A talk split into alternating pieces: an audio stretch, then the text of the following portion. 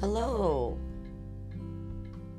This is SJ Podcast coming to you live on the air.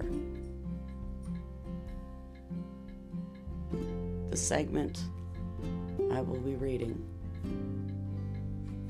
is a poem about a dog. Here it goes. You're a good boy. Mr. Vern. The sweetest kind of pup. You sleep, eat, bark, run amuck. Wag your tail, Mr. Vern. You have been blessed with a woman who loves all of you and will never let you down.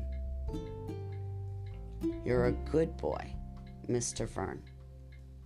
You give people happiness with your demeanor. Forevermore, Mr. Vern.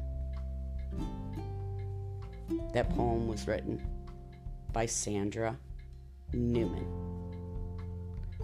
I hope you all enjoy it. On some occasions, I will get off of the poetry and read a book, a story, or some jokes, maybe. So I hope you enjoy the broadcast, correction, podcast of SJ. Thank you for your support and God bless.